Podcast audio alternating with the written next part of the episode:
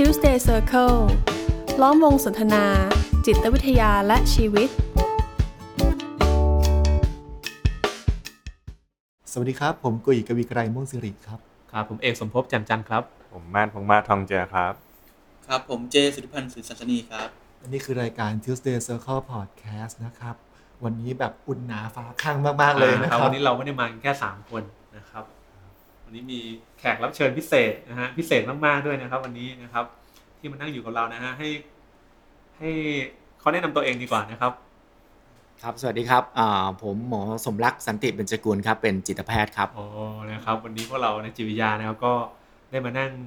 อยู่ร่วมกับจิตแพทย์ท่านหนึ่งนะฮะที่เราก็คุ้นเคยเป็นอย่างดีนะครับ เพราะว่าก็มีการร่วมไม้ร่วมมือในการทำงานกันอยู่นะครับ วันนี้ก็เรียกหมอสมรักแล้วกันเนาะ ครับผม นะครับ อ่า ก็จะชวนหมอสมรักมาคุยกันถึงแบบ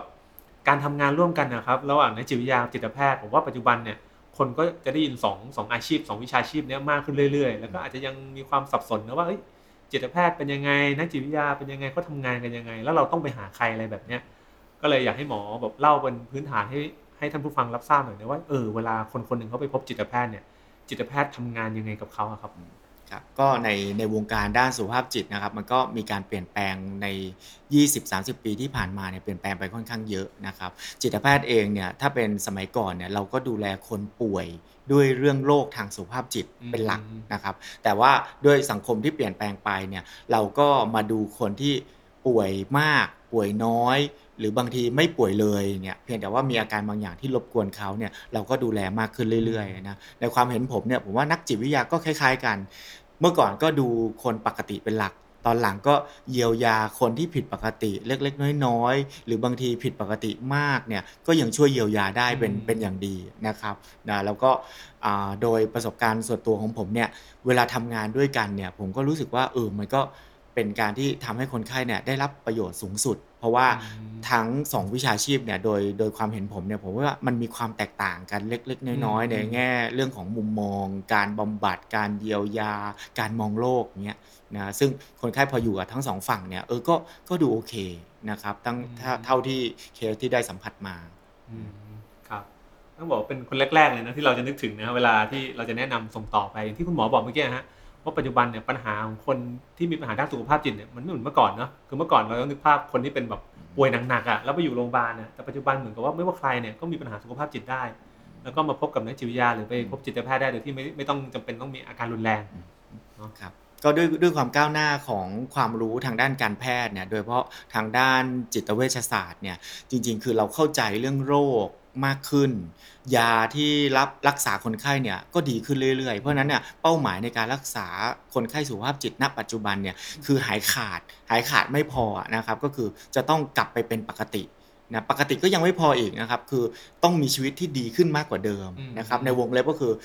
ดีขึ้นมากกว่าเดิมเนี่ยก็คือมันจะเป็นภูมิคุ้มกันในการที่จะทำให้ไม่กลับมาเป็นโรคซ้ำอีก นะครับเพราะคนเราความเครียดผมว่ามันเลี่ยงไม่ได้อยู่แล้วนะถ้าเคยเป็นโรคเครียดครั้งหนึ่งนะครับหายเนี่ยมันก็มีโอกาสกลับมาเป็นอีกอืมแต่ถ้าคนเรามันพัฒนาขึ้นไปแล้วเนี่ยโอกาสที่จะกลับมาเป็นโรคอีกมันก็จะยากขึ้นนะซึ่งอันเนี้ยผมคิดว่า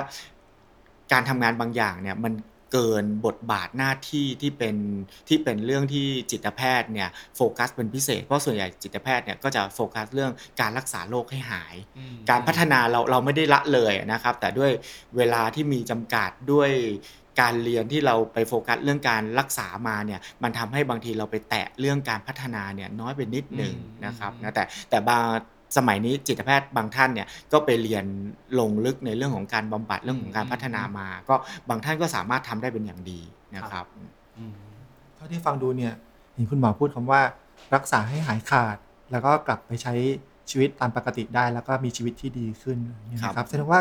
การดูแลสุขภาพจิตเนี่ยเหมือนไม่ได้จำกัดอยู่แค่การรักษาอาการให้หายขาดอย่างเดียวเนาะใช่ครับผม เพราะว่าจริงๆแล้วเวลาเวลามาหาจิตแพทย์เนี่ยจิตแพทย์ก็ทำหน้าที่ประเมินว่า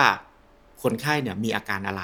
นะครับแล้วอาการเหล่านั้นเนี่ยกระทบ กับชีวิตประจำวันเขามากน้อยแค่ไหนนะครับ ถ้ากระทบมากเนี่ยมันสมัยนี้มันก็มียาที่พอจะทำให้อาการเหล่านั้นเนี่ยมันเบาลง แต่อาการเหล่านั้นเบาลงเนี่ยบางที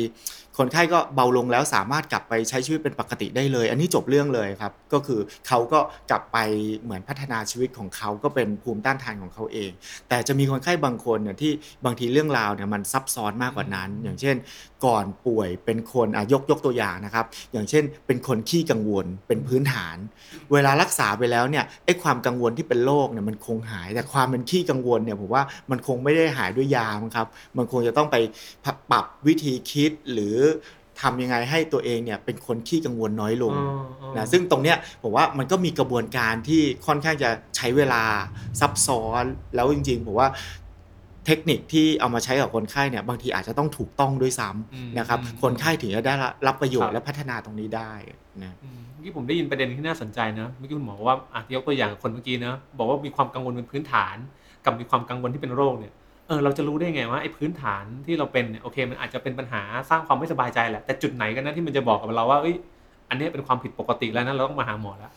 จริง ๆ ความผิดปกติเนี่ยมันพูดยากมากเลย เพราะว่าเดิมเนี่ย ตัวคนไข้เองเนี่ยก็มักจะรับรู้ว่านิสัยขี้กังวลของเขาเนี่ยมันไม่ได้ปกติสุขของเขาเท่าไหร่อืมแต่มันเป็นของเขามาเนิ่นนานอ่าแล้วแต่มันมีวันหนึ่งที่ปัญหาเขาอาจจะเข้ามาเยอะหรือความวิตกกังวลของเขาเนี่ยมันอาจจะเยอะขึ้นซะจนความแตกต่างอะมันชัดเจนนะครับแล้วนอกจากความแตกต่างที่มันชัดเจนเนี่ยมันอาจจะมีผลกระทบในวันนี้ โดยที่ก่อนหน้านี้ผลกระทบเนี่ยเขายังพอจัดการตัวเองได้ อย่างเช่น คนขี้กังวลก็อาจจะเลือกที่ไม่ค่อยรับรู้ข้อมูลข่าวสารอะไร ก็เป็นการแบบเหมือนอยู่ในสมดุลได้ แต่วันหนึ่งเวลาที่มันมีอะไรเข้ามาเยอะๆเนี่ยเขาอาจจะเลี่ยงไม่ได้แล้ว อันนั้นมันก็จะเป็นปัญหามากขึ้นนะเพราะฉะนั้นไอ้ตอนที่เป็นมากขึ้นเนี่ยมันก็จะเรียกว่า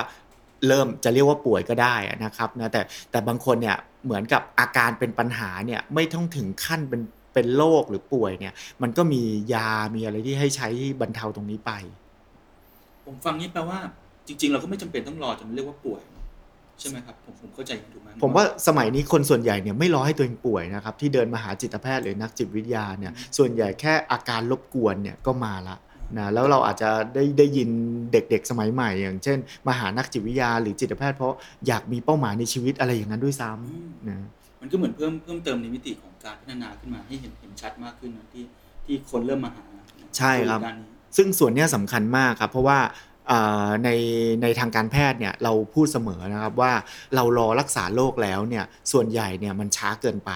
นะครับเป็นไปได้เนี่ยเราอยากส่งเสริมและป้องกันมากกว่า การส่งเสริมป้องกันเนี่ยมันจะทำให้ผลลัพธ์ของการดูแลรักษาเนี่ยมันดีกับสุขภาพมากนะครับอย่างเช่นเราเราไม่อยากจะรักษาคนเป็นเบาหวานน่ะ นะครับเราอยากรักษาตั้งแต่อ่าขุนยังดีๆ อยู่ยังไม่อ้วนนะครับสุขภาพเขาจะแข็งแรงกว่ามารักษาเบาหวานให้มันหายมันมันก็จะไม่หายเรื่องสุขภาพจิตมันทำนองเดียวกันนะครับถ้าเราทำให้เขามีความเข้มแข็งรับมือความเครียดได้ มีวุฒิภาวะโอ้จบเรื่องเลยฮะคือก็มีคำถามเนี่ยที่จะมีคนถามอยู่บ่อยๆนะว่าเออเขาควรจะไปพบนักจิตวิทยาหรือไปพบจิตแพทย์ดีคุณหมอมีเกณฑ์ที่จะให้คนได้ใช้เป็นแนวทางไหมฮะ คือผมมีเกณฑ์แหละแต่ผมจะแชร์ของผมด้วยแต่อย่างหนึงในมุมของคุณหมอกันว่าเออถ้าคนคนหนึ่งเนี่ยเขามีปัญหาแน่นอนแหละว่าเขาต้องมีปัญหาอะไรสักอย่างแหละที่ทำให้เขาอยากจะหาความช่วยเหลือเนาะแต่ความช่วยเหลือแบบไหนกันนะที่จะตรงกับปัญหาของเขาถ้าคนจะไปพบจิตแพทย์เนี่ยเขาควรจะเป็นปัญหาประมาณไหนฮะก็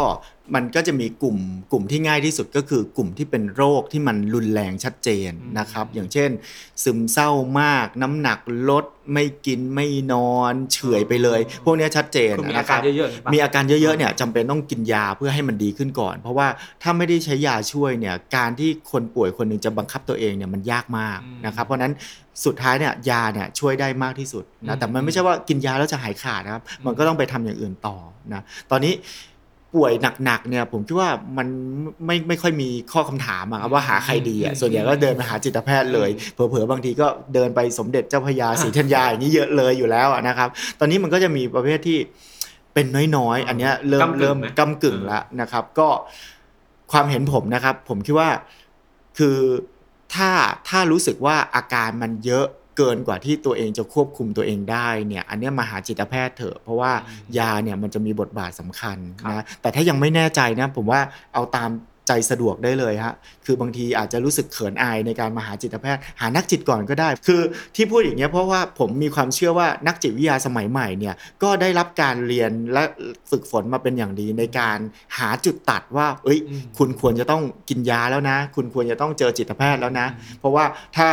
รู้สึกว่าอะไรบางอย่างที่มันเกินเลยไปเนี่ยผมว่านักจิตวิทยาก็เป็นคนที่ประเมินให้ ในขณะเดียวกันจิตแพทย์เองเนี่ยก็สามารถประเมินได้ว่า คนไข้เนี่ยมีประเด็นเรื่องไหนในชีวิตที่จะต้องไปเข้ากระบวนการจิตบำบัดเป็นเรื่องเป็นราวนะอย่างถ้าเป็นผมเองเนี่ยผมคิดว่าถ้ามันมีประเด็นที่จะต้องใช้เวลา แล้วก็ใช้ความต่อเนื่องสูงๆเนี่ยบวกกับใช้เทคนิคที่เฉพาะสำหรับนักจิตวิทยาเลยเนี่ยผมก็จะส่งหานักจิตวิทยาเลย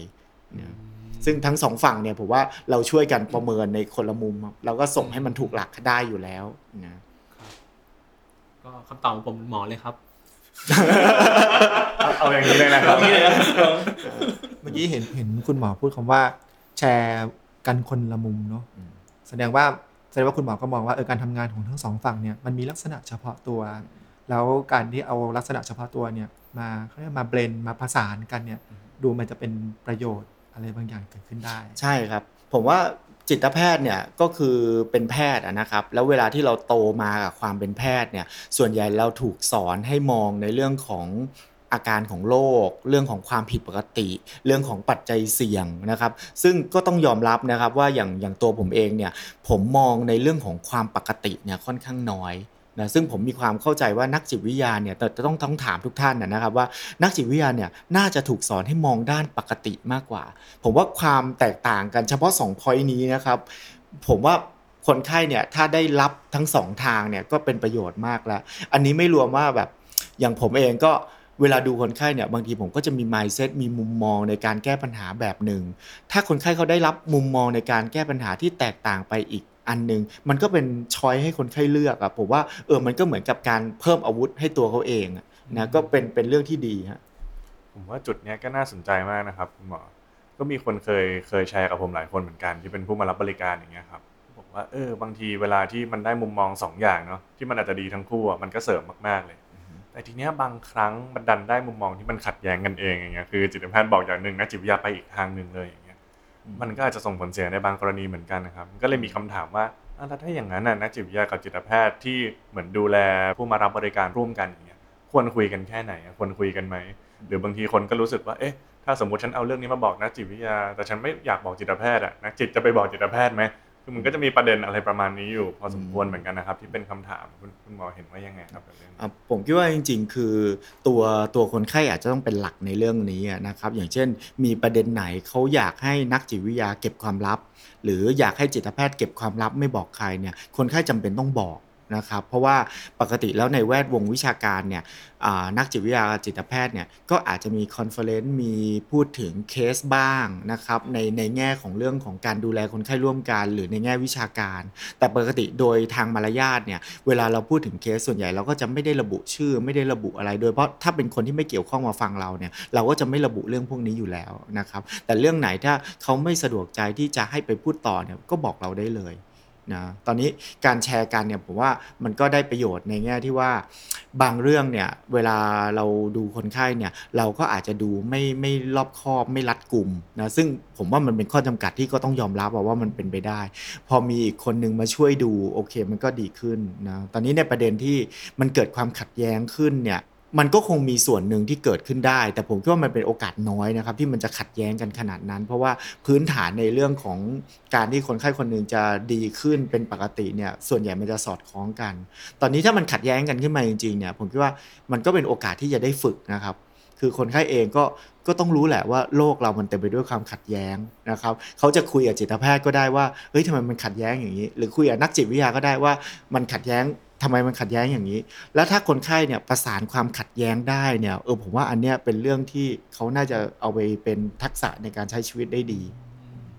ความขัดแย้งส่วนหนึ่งก็อาจจะมาจากการที่เราก็ไม่ได้ไม่ได้คุยกันเนาะหมายถึงว่าผมว่าโดยส่วนใหญ่เข้าใจได้นะที่จิตแพทย์ก็ทำงานของตัวเองนักจิตวิทยาก็ทำงานของตัวเอง มันมีโอกาสที่เจ้าตัวที่เป็นผู้มาปรึกษาเนี่ยก็อาจจะรับรู้ รับรู้อะไรบางอย่างที่มันอาจจะตรงหรือคลาดเคลื่อนก็ได้ อันนี้เราไม่มีทางรู้ไง แต่ผมว่าถ้าถ้าจิตแพทย์กับนักจิตวิทยาได้มีโอกาสมาพูดคุยกันเหมือนที่เรานั่งคุยกันตอนเนี้ยมันก็อาจจะช่วยช่วยส่งเสริมความเข้าใจกันมากขึ้นก็ได้ใช่ครับอย่างที่หมอบอกว่าอาจิตแพทย์เน้นด้านด้านความผิดปกตินักจิตวิทยาเน้นความปกติ ซึ่งมันก็เข้าใจได้มากๆนะเพราะในตัวคนคนหนึ่งเนี่ยมันก็ก็มีความหลากหลายอะในในความเป็นมนุษย์อะด้านที่ผิดปกติก็อาจจะมีอยู่จริง ๆ ก็ได้ แต่ก็ไม่ได้หมายความว่าด้านที่เขาปกติไม่มีอะ แต่ในความปกตินั้นมันก็มีบางอย่างจริงๆนะที่มันก็เป็นความที่มันผิดเพี้ยนไปจากที่มันควรจะเป็นอย่างเงี้ยฮะมันก็อาจจะช่วยเสริมกันได้ได้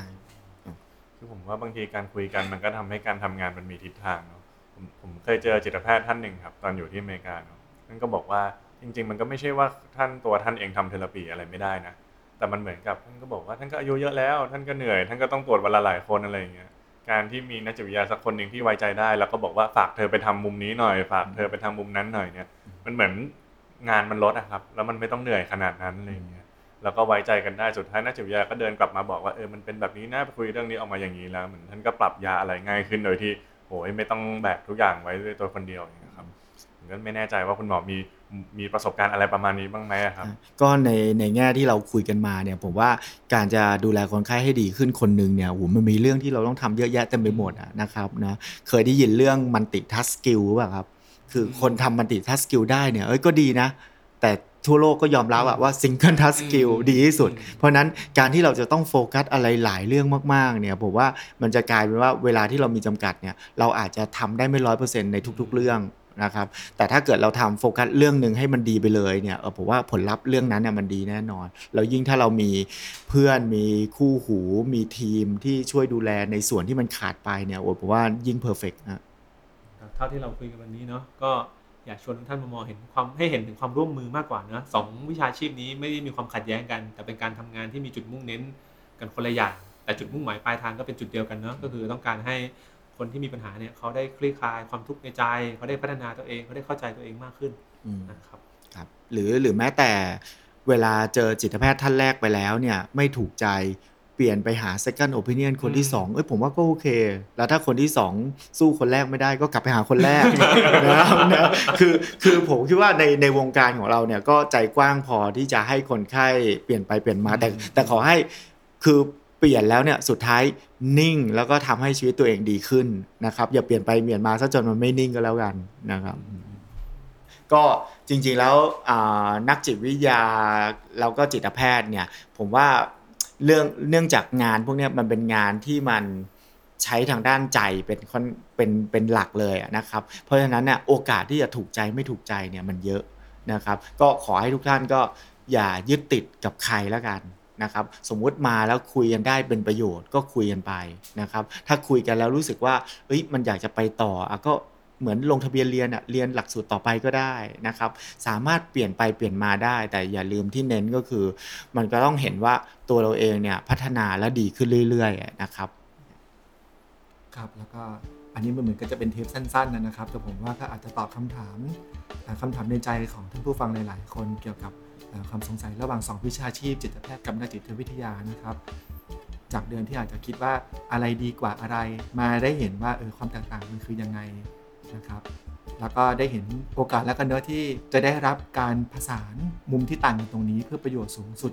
นะครับสำหรับตัวท่านเองนะครับแต่สุดท้ายแล้วก็อยู่ที่ดุลยพินิษของตัวผู้รับบริการเนาะอย่างที่คุณหมอบอกว่า คิดว่าตัวเองเหมาะกับอะไรอะไรเหมาะกับตัวเอง นะครับให้โอกาสตัวเองที่จะได้ไปรับบริการได้ไปทดลองนะครับแล้วก็ประเมินไปตามนั้นก็ได้เอาจริง ๆ ยังไม่ต้องยึดกับสิ่งใดสิ่งหนึ่งกับคนใดคนหนึ่งสักทีเดียวนะครับเดี๋ยวถ้ามีโอกาสคราวหน้ามีแง่มุมใหม่ๆที่เกี่ยวกับการทำงานประสานกันระหว่างนักจิตวิทยากับจิตแพทย์เนี่ยของทาง Tuesday Circle Podcast ในการจะต้องเรียนเชิญคุณหมอสมรักมาร่วมกันอีกรอบหนึ่งนะครับยังไงวันนี้ขอขอบคุณคุณหมอสมรักมากๆนะครับ นะครับผมงาน Tuesday Circle Podcast ในตอนนี้ต้องขอลาไปก่อนครับ สวัสดีครับครับ สวัสดีครับ สวัสดีครับ Tuesday Circle ล้อมวงสนทนา จิตวิทยาและชีวิต